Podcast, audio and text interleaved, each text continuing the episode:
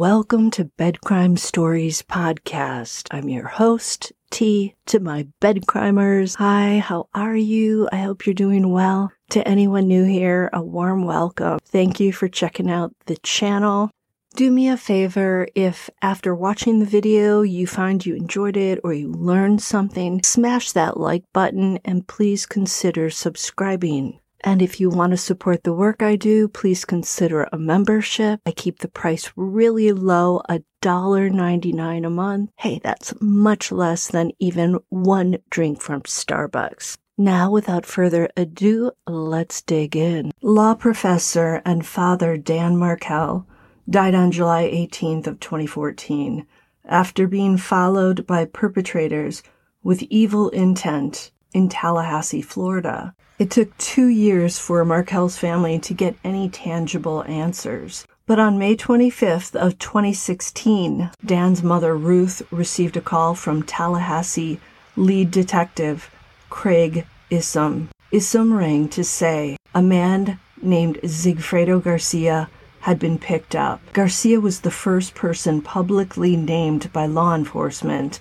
in Dan's murder. Ruth, very thoughtfully, called Dan's former wife, Wendi Adelson, in the morning to let her know a police press conference was going to take place later in the day, possibly about an arrest in the case.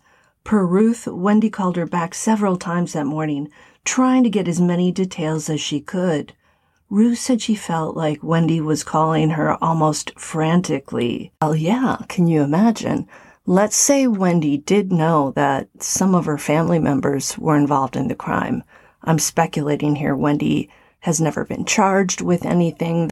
But if she knew, of course, if she heard there was going to be an arrest, she would have been out of her mind. Ruth was in continual contact with lead detective Isom, and he told her not to have any additional conversations with Wendi that day. Ruth explained in her book, The Unveiling, that she called Wendi that morning about the crime for the sake of her grandsons, Benjamin and Lincoln. Just two days later, Wendi publicly praised the investigation and said the arrest, quote, offered some closure for her and the children. Ruth said that for her, closure was the farthest thing she felt with news of Garcia's arrest makes sense. Ruth had no clue why some guy from Miami drove seven to eight hours north to Tallahassee to harm her son. There's no closure when you hear of an arrest. For Ruth, this news opened up a whole new hole of unknown. The rest of Dan's family also felt this way when Sigfredo Garcia was arrested. So why was Wendi so quick to mention closure at this point? To me, it sounds like she maybe wanted the whole situation to be over because maybe, just maybe, she already knew who did in Dan and why, unlike the Markels. Again, that's me speculating. Wendi has not been charged with any crime.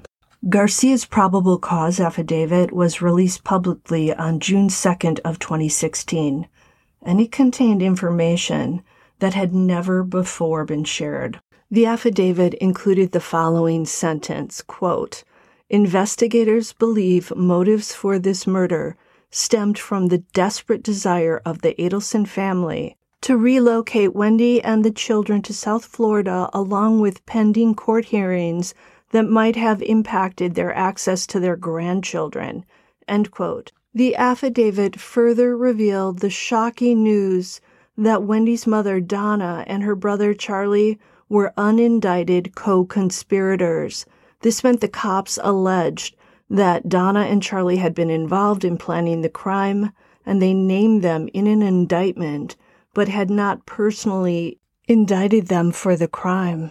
For Ruth, Phil, and Shelley Markel, the news was like having a bomb go off in their heads and their hearts. The affidavit also mentioned other suspected co conspirators Luis Rivera, Katie Magbanua, Garcia's baby mama, and Charlie's girlfriend in 2014. In addition, the affidavit spelled out the checks Katie Magbanua began receiving from the Adelson Institute just after Dan's death, all of which were signed by Donna Adelson.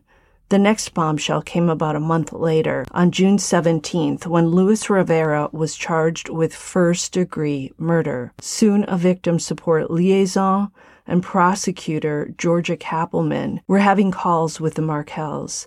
As Ruth, Phil, and Shelley were learning the new language of criminal vocabulary, words like defendant, hearings, and judgments, they were also becoming more and more concerned about Dan's sons the Markel's communication with those little guys ceased. Ruth wondered are the boys safe? Are they hurting? What have they heard?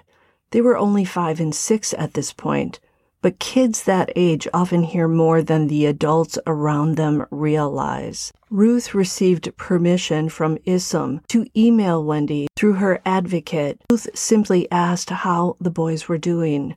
But despite multiple efforts to communicate with Wendi and the boys, the Markels never received a response.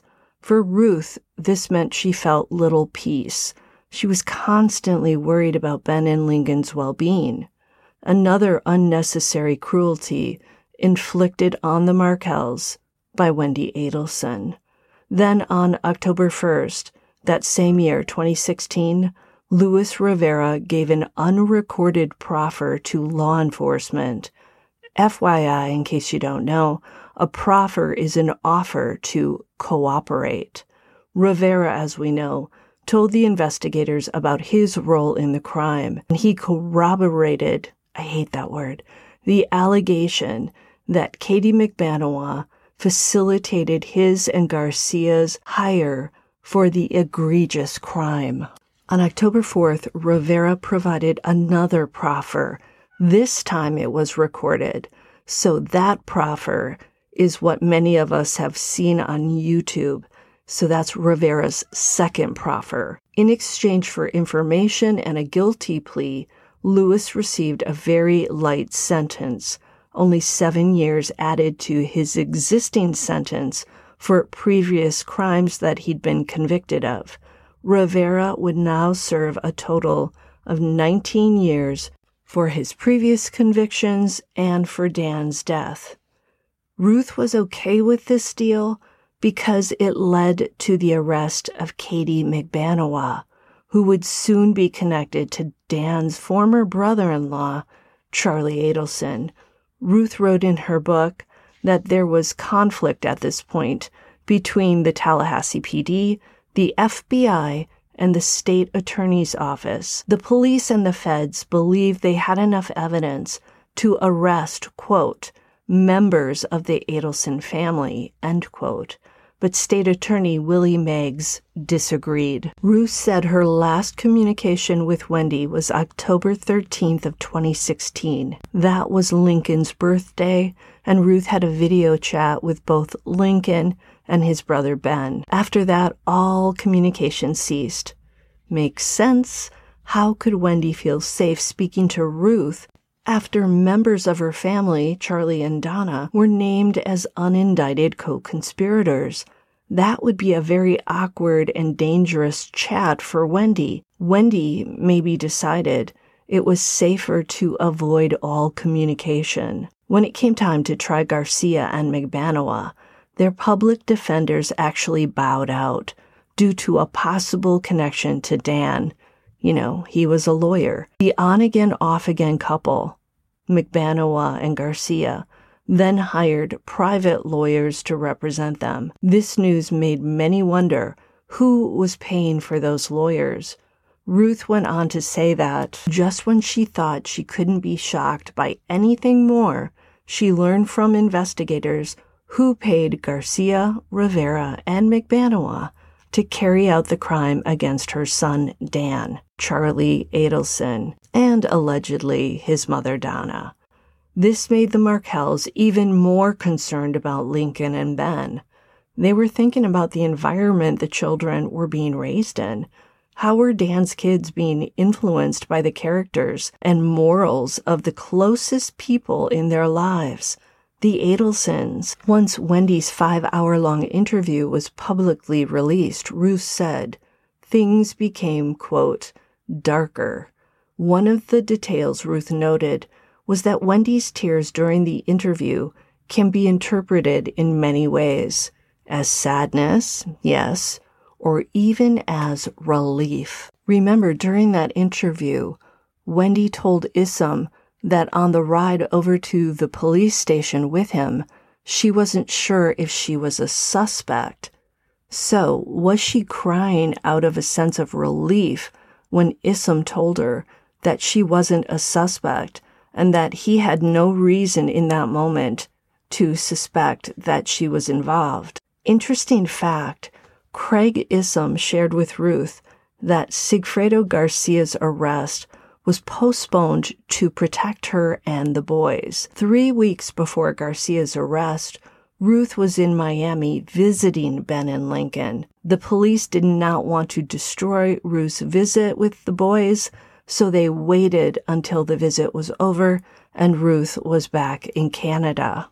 That's all for today. I hope you guys have a wonderful weekend, and I'll see you next time on Bed Crime Stories minutes after. Okay. All right. I know it's cold in here. Okay. I think that's not why. I'm Okay. I, I know it's part of it, but but but um, do you know anybody that would have a beef against your ex-husband?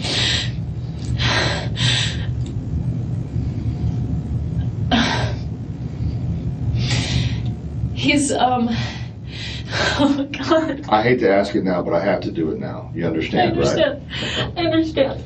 Um, he. I mean, he had friends. He was. Um, he always meant well, but he would sometimes rub people the wrong way. Okay. Um, but not. Not anyone who would do something like this. Any anybody that he owes money to? No, he owes money to me, He owes money to you? but not. not me. Okay. All right. All right. Oh my god, we're poor kids. Oh.